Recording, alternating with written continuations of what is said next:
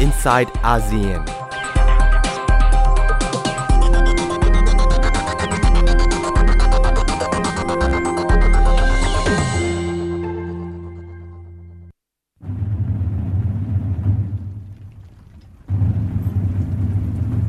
Do you hear the people sing, singing the song of angry men? It is the music of a people who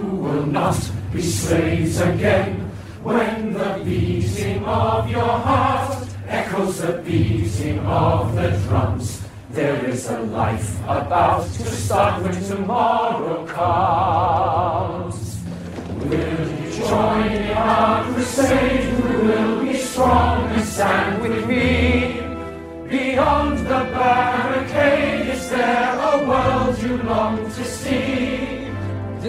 In the fight that will give you the right to be free. Do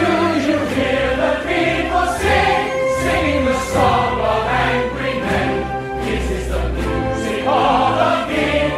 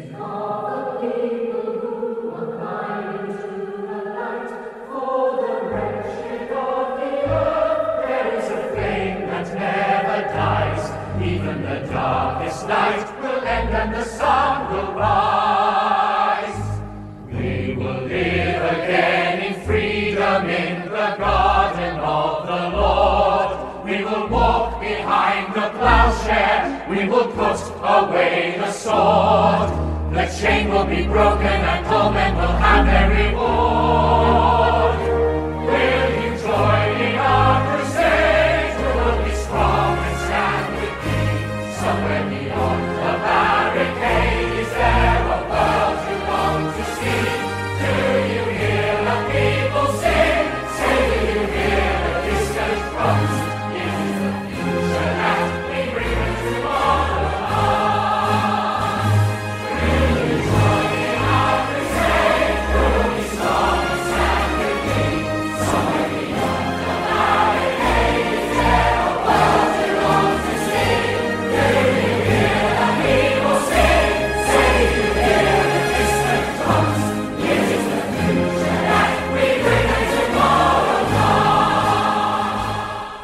วัสดีค่ะ คุณผู้ฟังต้อนรับเข้าสู่รายการ i n s i ซต์อาเซียนครับ วันนี้พบกับดิฉันสวรักษ์จากวิวัฒนากุลนะคะ แล้วก็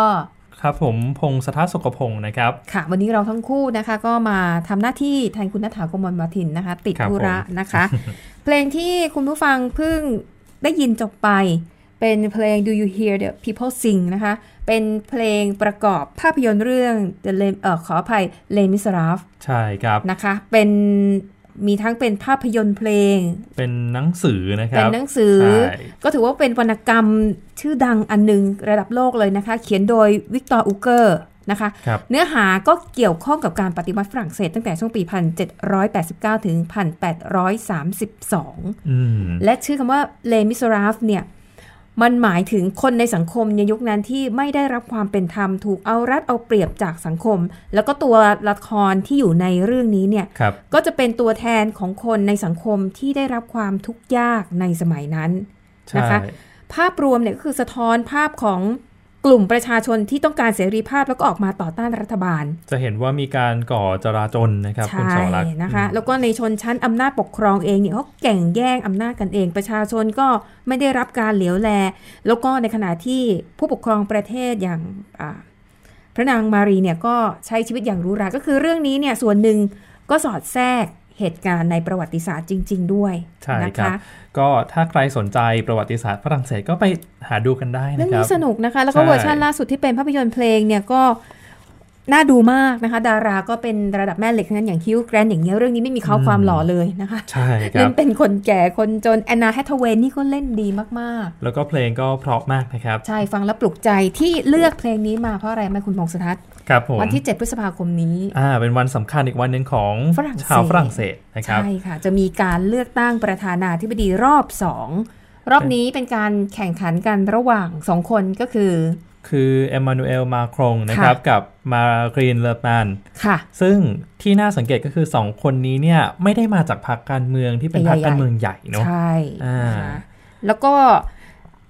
การเลือกตั้งในครั้งนี้เนี่ยไม่ได้ส่งผลแค่ว่าประเทศฝรั่งเศสในอีก 4-5 ปีข้างหน้าเนี่ยจะไปในทิศทางไหน ครับ เพราะว่าจะส่งผลต่ออนาคตของฝรั่งเศสในสหภาพยุโรปด้วยนะนะครัคะบก็ต้องดูว่าอ่า ฝรั่งเศสจะเป็นประเทศที่ออกจาก EU เป็นประเทศที่ 2 ต่อจากอังกฤษหรือเปล่า ใช่ครับ แล้วล่าสุดครับคุณสวรักษ์ค่ะมาครองก็มีคะแนนนำเลอแปนอยู่นะครับ ตอนนี้อยู่ประมาณประมาณ 20%โอ้ก็ถือว่าถือห่างว่าเหเยมืออะนเหกัมือนนกัน แต่ว่าตอนนี้อะไรก็ไม่แน่นอนนะครับใช่ก็ต้องรอนะคะดูกันต่อไปครับ ค่ะอะวันนี้นะคะเข้าสู่เนื้อหาหลักของรายการเป็นเรื่องเกี่ยวกับอาเซียนนะคะ ใช่ครับ ในอาเซียนเราเนี่ยมี คนหนึ่งที่เคยได้รับรางวัลโนเบลสาขาสันติภาพ ใช่ เป็นนะคะนักการเมืองที่ได้รับการจับตามองทั่วค่ะโลกเลยนะครับ คุณสวรักษ์คุณค่ะผู้ฟังนั่นก็คือนางองซานซูจีเนาะใช่หลังจากที่เลือกตั้งผ่านไปค่ะตอนนี้เธอก็ขึ้นมาเป็นที่ปรึกษาแห่งรัฐ แล้วก็รัฐมนตรีว่าการกระทรวงการต่างประเทศของเมียนมานะครับ แต่จริงๆเคยก็คือผู้นำใช่ตัวจริงนั่นแหละเพียงแต่ว่าไม่ได้อยู่ในตำแหน่งประธานาธิบดี แต่รู้สึกว่าพอเธอได้ตำแหน่งเนี้ยหลายคนกลับรู้สึก ผิดหวังนะว่าในฐานะที่เธอคว้ารางวัลโนเบลสาขาสันติภาพมาแล้วเนี่ย น่าจะทำอะไรให้ประเทศเมียนมาได้เยอะกว่านี้ ใช่ครับ มีการวิจารณ์ว่าตอนนี้เธอไม่ใช่เป็นนักสิทธิมนุษยชนใช่แล้วแต่เธอกลายเป็นนักการเมืองเต็มอือฮึตัวนะครับค่ะจากปัญหาความรุนแรงในรัฐยะไข่ เรื่องของการทำร้ายร่างกายชาวโรฮิงญาก็เป็นค่ะอีกประเด็นหนึ่งที่เธอโดนโจมตีอย่างหนักนะครับ ซึ่งในตอนนี้เนี่ยนางซูจีกำลังเดินทางไปที่ กรุงบรัสเซลส์ของเบลเยียมค่ะนะครับเพื่อไปพูดคุยกับเจ้าหน้าที่อาวุโสของสหภาพยุโรปอือฮึหรือว่าค่ะ EU ซึ่งก็เกี่ยวกับประเด็นเรื่องของชาวโรฮิงญาเนี่ยแหละครับคุณสวรักษ์เพราะว่าซูจีออกมาขอร้องเลยนะครับ ว่าต้องขอเวลาหน่อย เพราะตอนนี้รัฐบาลเมียนมากำลังแก้ปัญหาความรุนแรงในรัฐยะไข่อยู่ ค่ะอืมอันนี้หลายคนก็รู้สึกว่าเอ๊ะจริงๆแล้วซูจีเนี่ยในตอนที่เธอถูกกักบริเวณอยู่ในบ้านพักเนี่ยนะคะครับเธอก็เรียกว่าเป็นปากเป็นเสียงแทนคนแทนประชาชนในเมียนมาในยุคนั้น ใช่ แต่พอตัวเองได้ขึ้นมามีอำนาจจริงๆเนี่ยรู้สึกกลับทำอะไรไม่ค่อยได้เต็มเม็ดเต็มหน่วย อาจจะเป็นเพราะว่า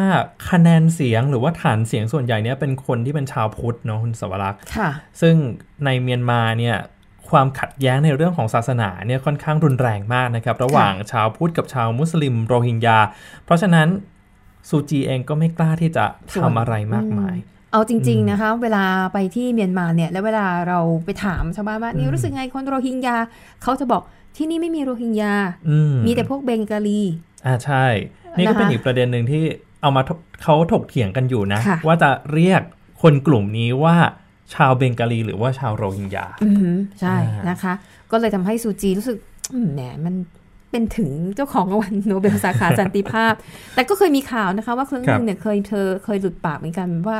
เธอเองก็อาจจะมีความรู้สึกอคติ ไม่ค่อยชอบชาวมุสลิมเหมือนกันอืมเพราะอย่างมีครั้งหนึ่งมีสื่อมวลชนไปสัมภาษณ์เธอ แล้วครับปรากฏว่าพิธีกรที่ดำเนินรายการเนี่ย เป็นมุสลิมอื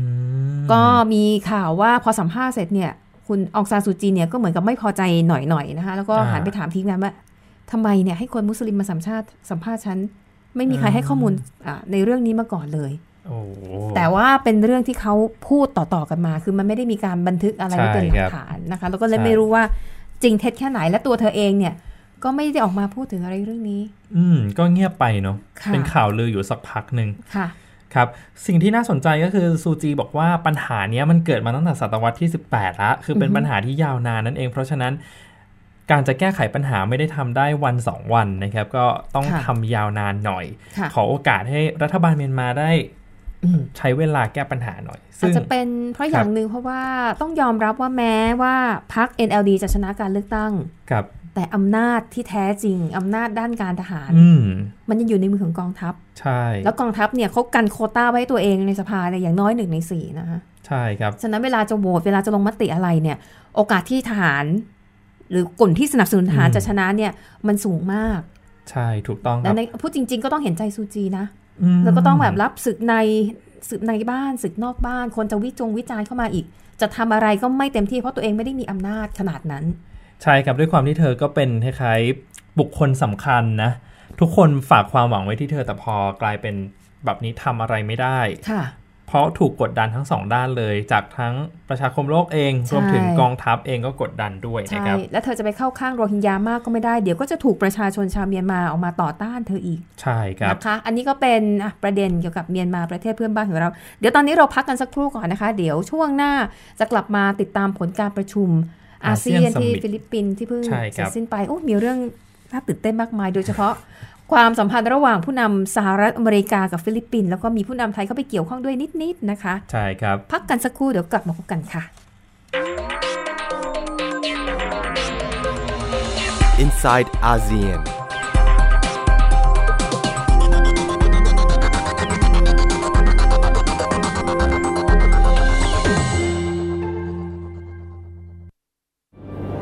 มันคือภัยเงียบอันน่าสะพรึง ซึ่งคนไทยทุกคนควรรับรู้ ทุกวันนี้กรุงเทพมหานครต้องใช้กำลังคนมากมายในการเก็บขยะมากถึง 8,500 ตันต่อวัน เป็นถุงพลาสติกถึงร้อยละ21 หรือ 1,800 ตันต่อวัน กลายเป็นกองขยะถุงพลาสติกประมาณ 73,036 ล้านใบต่อปี ลองคิดดูว่า ถุงพลาสติกหนึ่งใบ ต้องใช้เวลาย่อยสลาย 450 ปี ที่เหลือจะใช้เวลาอีกนานเท่าใด และเมื่อเผาถุงพลาสติก จะเกิดเป็นมลภาวะทางอากาศมากมายทำให้โลกร้อน และยังทำให้เกิดสารไดออกซิน ซึ่งเป็นสารก่อมะเร็ง รู้อย่างนี้แล้ว คงต้องตัดสินใจเอาเองว่าถุงพลาสติก ยังจำเป็นสำหรับคุณอีกหรือไม่ ลด เลิก เพื่อช่วยโลก ไทย PBS ชวนคนไทยลดใช้ถุงพลาสติก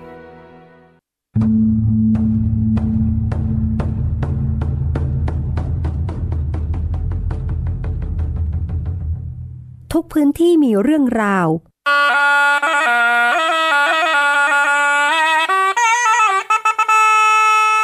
ร้อมขยายกระจายเสียง ส่งตรงจากทุกภูมิภาคกับรายการเสียงจากหมู่บ้าน ทุกวันจันทร์ถึงศุกร์ 17นาฬิกา10 นาทีถึง 18นาฬิกาทาง www.thaipbsradio.com และแอปพลิเคชัน Thai PBS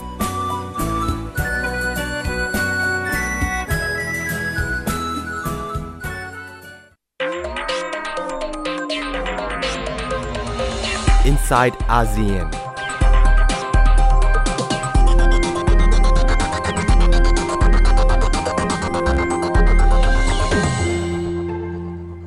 ค่ะกลับมาพบกันในช่วงที่ 2 ของรายการ Inside อาเซียนนะคะ พบกับดิฉันสวรักษ์จากวิวัฒนากุลและคุณพงษ์สทัศน์สุขพงศ์ครับผนะมคะช่วงปลายสัปดาห์ที่ผ่านมา ที่ฟิลิปปินส์มีการประชุมสุดยอดผู้นำอาเซียน ครั้งที่ 30 นะครับค่ะคือปกติแล้วการประชุมสุดยอดผู้นำอาเซียนจะมี 2 ครั้งเนอะคุณสวรักษ์ใช่ค่ะคืเป็นรอบต้นปีกับปลายปีค่ะต้นปีก็จะเป็นผู้นำสิบประเทศมาหารือกันนะครับ แต่ว่าแน่นอนประเด็นที่ถูกหยิบยกขึ้นมาทุกๆ ครั้งก็คือเรื่องของข้อพิพาททะเลจีนใต้ เรื่องนี้สื่อมวลชนทุกสำนักให้ความสนใจเป็นอย่างมากนะครับ แต่ว่าผลการประชุมครั้งล่า ครั้งล่าสุดก็ยังเหมือนเดิมก็คือ ก็คือไม่มีอะไรเป็นชิ้นเป็นอัน ใช่ ยังไม่มีอะไรเป็นชิ้นเป็นอันนะครับค่ะแม้ว่าก่อนหน้านี้จะมีการเอ่อประกาศบอกว่าจริง ๆ แล้วข้อปฏิบัติของภาคีในทะเลจีนใต้หรือว่า COC ใกล้จะสำเร็จแล้วค่ะแต่ว่าล่าสุดเมื่อวันเสาร์ที่ผ่านมา ก็ไม่มีการกล่าวตรงๆถึงประเทศจีนนะครับค่ะที่อ้างกรรมสิทธิ์เหนือทะเลจีนใต้ แล้วก็แทนที่จะ พูดเรื่องทะเลจีนใต้ สิ่งที่เขาให้ความสำคัญเป็นอันดับแรกก็คือเรื่องของความตึงเครียดบนคาบสมุทรเกาหลีครับอือฮึค่ะ ก็เวทีนี้ก็เลย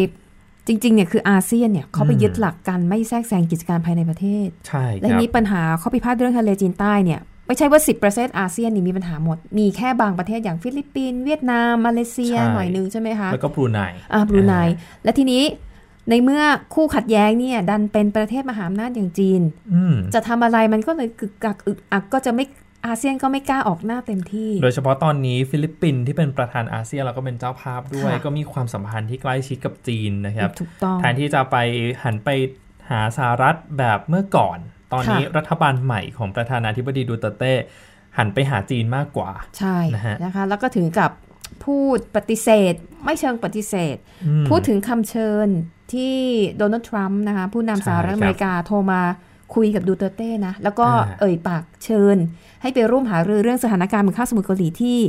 อ่าสหรัฐอเมริกาด้วย ใช่ ถือว่าเป็นประเทศแรกในค่ะอาเซียนเลยนะครับที่ผู้นำได้รับคำเชิญจาก โดนัลด์ทรัมป์อืมแต่ว่าดูเตอร์เต้เองก็ออกมาบอกแล้วว่าตารางงานของตัวเองเนี่ยแน่นมากจริงเล่นเขาหล่อเลือกได้อ่าโอ้ตารางผมแน่นมาก ผมไม่รู้ว่าจะได้ไปไหม ผมต้องเดินทางไปรัสเซียไปอิสราเอลไปนู่นไปๆนี่ใช่ครับ ก็เลยนะคะไม่ไปนะครับค่ะ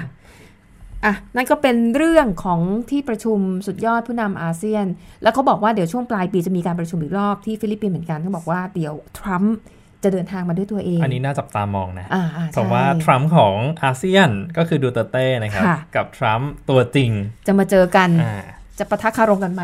ต้องดูนะคะต่อไปนะครับปลายปีนี้ ใช่ค่ะอะไปดูกันอีกเรื่องหนึงนะคะ เรื่องนี้เป็นเรื่องฮือฮามากอ่าถ้าคุณผู้ฟังจำได้ก็คือเป็นเหตุการณ์ที่คุณพ่อคนหนึ่งมีความเครียด แล้วก็เลยก่อเหตุฆ่าบุตรสาวตัวเองก่อน แล้วก็อืมฆ่าตัวตายทั้งหมดเนี้ยทำผ่านการถ่ายทอดสดทาง Facebook Live อืม คนก็วิพากษ์วิจารณ์นี่เป็นข่าวที่ดังไปทั่วโลกเลยนะคะใช่ครับ แล้วก็มาร์คซักเกอร์เบิร์กหนึ่งในผู้ก่อตั้งเนี่ยเขาก็ออกมาบอกรู้สึกเสียใจกับสิ่งที่มันเกิดขึ้น เพราะจริง ๆ ความตั้งใจจริงของเขาเนี่ยอ่าต้องการสร้าง Facebook ให้เป็นเครือข่ายสังคมออนไลน์ที่ ผู้คนจะทำสิ่งดีๆต่อกันน่ะครับอะอย่างเช่น ลูกหลานอาจจะไปอยู่คนละประเทศกับพ่อแม่ ก็อาจจะเนี่ยลูกหลานเดินก้าวแรกแล้วนะ คุณปู่อืมคุณย่าดูผ่าน Facebook Live ใช่หรือว่าคบเป็นผู้สื่อข่าวอย่างเรา ก็ไปสามารถอ่าทำข่าวได้ ไปอยู่ต่างประเทศไปรายงานเหตุการณ์ประท้วงจากอเมริกา Facebook Live สดๆ มาถึงเมืองไทยคนดูได้เหมือนกันหมดครบใช่ถ้วนครับหรือจะเป็นการแสดงมินิคอนเสิร์ตหรือจะเป็นการแสดงระดมทุนเพื่อหาเงินช่วยเหลือ นี่คือเขาทำขึ้นมาเพื่อตั้งใจดี แต่ว่าก็มีบางคนที่ใช้ไปในทางที่มันทำให้เกิดความเสื่อมเสียอืมนะคะ อย่างกรณีของการฆ่าตัวตายนี่ก็เป็นสิ่งที่แบบ ไม่ไม่อยากเชื่อว่ามันจะเกิดขึ้นนะนะคะ ใช่ครับ แล้วก็ได้ยินว่า Facebook ทางมาร์คซักเกอร์เบิร์กเองก็โดนโจมตีหนักเหมือนกันนะครับองเพราะนี้ว่าทันทีที่มีการ Facebook Live เรื่องฆ่าอืมแล้วก็ฆ่าตัวตายตามมาครับเนี่ยนะคะ ก็มีคนร้องเรียนไปทาง Facebook แล้วเขาบอกว่าใช้เวลาเกือบเกือบหนึ่งวันน่ะกว่าจะกว่าที่ Facebook Live จะลบคลิปวิดีโออันนั้นทิ้ง คนก็เลยรู้สึกว่าเนี่ยคุณทำอะไรช้าไปอะคือเรื่องเนี้ยลบในช่วงเกือบ 24 ชั่วโมงอะ คือคนจะดูไปเป็นล้านล้านๆคน แล้วบางคนก็สามารถแคป หรือไม่ก็ดาวน์โหลดวิดีโอดาวน์โหลดเก็บไว้ดูอีกใช่ซึ่งซึ่งมันเป็นเรื่องที่สะเทือนใจมาก มาร์คซักเกอร์เบิร์กก็เลยบอกว่ากำลังจะหาทางแก้ไขอืมหนึ่งในนั้นก็คือเขาวางแผนที่จะจ้างพนักงาน 3,000 คน หรืออาจจะสูงสุดคือ 4,500 คนทั่วโลกครับเพื่อมาทำหน้าที่มอนิเตอร์อืมว่ามีการ Facebook Live ที่มันดูไม่เหมาะสมไหม ปกติเวลา Facebook Live ที่ไม่เหมาะสมเนี่ย มันจะมีคนแจ้งเข้าไป มีคนอ่า report เข้าไป ก็มีคนคอยกรองอยู่แล้วนะครับ ก็แต่คือว่าคนใช้งานอย่างเราเนี่ยแหละใช่อะใช่แต่ว่าทางนั้นอาจจะแบบก็คือห่วงเรื่องสิทธิเสรีภาพในการแสดงความคิดเห็นก็อืมคือมันมีหลายแง่หลายมุมอะนะคะครับ แต่อ่ามาร์คซักเกอร์เบิร์กบอกแล้วเนี่ย แผนของเขาคือต้องจ้างพนักงานเพิ่ม เพื่อไว้ตรวจดู การ Facebook Live ในสิ่งที่ไม่เหมาะสม หรือเป็นภาพเหตุการณ์ความรุนแรง อย่างเช่นการฆาตกรรม การฆ่าตัวตาย หรือว่าการใช้ hate speech อืมการใช้คำพูดที่สร้างความเกลียดชัง หรือว่าการโฆษณาชวนเชื่อของกลุ่มที่มีแนวคิดแบบสุดโต่งอ่าอ่าหรือการระดมหาสมาชิกของกลุ่มก่อการร้ายบางกลุ่ม ใช่ ซึ่งหลังๆมาก็ มีการใช้วิธีนี้อยู่นะครับใช่ที่ค่ะเท่าที่เคยได้ยินมาของกลุ่ม IS เนาะอืมอืมอ่าอืมอืมใช่นะคะ ดังนั้นก็จะจ้างคนพวกนี้เพิ่มแต่เขาไม่ได้บอกว่าคนที่จ้างเนี่ยจะเป็นพนักงานเต็มเวลาหรือว่าครับเป็นเอ่อเป็นพาร์ทไทม์จะต้องใช้คนในประเทศไหนภาษาอะไรบ้าง ถูกไหมอืมเพราะถ้ามอนิเตอร์แบบเนี้ยคุณก็ต้องเข้าใจภาษาท้องถิ่นของเขาว่าเขากำลังพูดอะไรอยู่ ก็ต้องใช้กำลังเยอะเหมือนกันนะครับ ในการใช่เข้าใจภาษาท้องถิ่นนะอือฮึอ่าใช่ค่ะ ซึ่งจริงๆก่อนหน้านั้นเนี้ย Facebook เนี่ยเขาก็จะมีนโยบายของเขาว่าเขาไม่อยากที่จะไปเซ็นเซอร์วิดีโอหรือว่าอะไรก็แล้วแต่ เพราะว่าบางประเทศเนี่ยที่ไม่มีเสรีภาพในการแสดงความคิดเห็นครับประชาชนก็ใช้ Facebook เนี่ยแหละ ในการแสดงความคิดเห็นของตัวเองนะคะ คือทุกอย่างอะมันมีแง่มีมีมุมมีดาบสองคมอยู่ใช่มันอยู่ที่คนใช้นะใช่คะว่าจะครับใช้ อุปกรณ์นั้นให้เกิดวัตถุประสงค์อย่างไร เพราะจริงๆ พูดถึงไอ้เจ้า Facebook Live เนี่ยถือว่ามีประโยชน์มากนะคุณสวรักษ์ใช่ มันเหมือนกับย่อโลก ให้ค่ะมันใกล้ชิดกันมากขึ้นน่ะอืมอืมคิดดูนะถ้าเป็นสมัยก่อน ถ้าอยู่กันคนละประเทศสมมติเป็นคนรักกันอ่าแค่ได้โทรศัพท์หากันนี่ก็ถือว่าดีแล้วเออแต่พอมี Facebook Live เนี่ยไม่เพียงแต่ได้ยินเสียง เราสามารถเห็นหน้าเขาพูดคุยกับเขาใช่ครับในค่าใช้จ่ายที่มันถูกมาก เพราะเสียเฉพาะแค่ค่าอินเทอร์เน็ตใช่ไหมคะ Facebook เนี่ยนะคะเขามีสถิติว่าปัจจุบันนี้นะคะเขามีผู้ใช้งานที่ active อยู่นะอืมไม่ใช่คนที่เปิด account แล้วก็หายไปเลยนะครับคนที่ active อยู่นะคะ ประมาณ 1,940 ล้านคนประมาณนี้โอ้โหนะคะ นี่คือเป็นสถิติของเมื่อช่วงสิ้นเดือนมีนาคมที่ผ่านมา ถ้าเทียบกับช่วงเวลาเดียวกันของปีที่แล้วเนี่ยเพิ่มขึ้นมาร้อยละ 17 นะคะอืมก็เรียกว่าเป็นบริการที่มีคนใช้เยอะมาก และเดี๋ยวนี้เนี่ยหลายคนเห็นเลยนะ Facebook Live เพื่อจะขายสินค้าของตัวเองใช่ขายสินค้าไม่ว่าจะเป็นรีวิวสินค้าใช่สินค้ามือสองอะไรแบบนี้นะครับ จะเห็นได้บ่อยอือฮึค่ะอะนี่ก็เป็นประโยชน์และโทษแล้วก็ต้องดูกันนะว่าทาง Facebook Live เขาจะหาทางแก้ไขปัญหาแบบนี้ได้ไหมเชื่อว่าคงไม่ใช่ครั้งสุดท้ายอะ่ะๆ ใช่แต่มันต้องมีอีก และคิดว่าเคสแบบนี้น่าจะเกิดขึ้นหลายประเทศด้วยนะครับ ไม่ใช่แค่เฉพาะในประเทศไทย แต่ว่าใช่ค่ะยังไงก็อยากให้เป็นอุทาหรณ์เอาไว้นะสำหรับค่ะสื่อมวลชนด้วยนะครับใช่เพราะว่าใช่เป็นหลายเรื่องสำคัญมากจหลายริคงรั้งเราก็ถูกตำหนินะว่าบางทีก็ถ่ายทอดสดเหตุการณ์ที่มันไม่ค่อยจะเหมาะสมเท่าไหร่ๆใช่ครับอะเอาละค่ะวันนี้ใกล้หมดเวลาแล้วนะคะ วันนี้อยากจะปิดท้ายด้วยเพลง เพราะๆอีกสักเพลงนะคะอ่าชื่อเพลง Winter is Coming นะคะเป็นเพลงจากซีรีส์ชื่อดังของเกาหลีชื่อเรื่อง Goblin นะคะอ๋อพระเอกสุดหล่อกงยูเล่นนะคะ ก็เป็นภาพยนตร์ซีรีส์เรื่องหนึ่งที่โด่งดังมากของเกาหลีครับนะคะ แล้วก็เพลงก็ไพเราะมากก็ด้วยความชอบส่วนตัวนะคะ ก็เลยอยากจะมาฝากให้คุณผู้ฟัง ได้รับฟังกันด้วยสำหรับวันนี้หมดเวลาของ i n s i ซต์อาเซียนแล้วขอบคุณสำหรับการติดตามค่ะพบกันใหม่สัปดาห์หน้า สวัสดีค่ะ สวัสดีครับ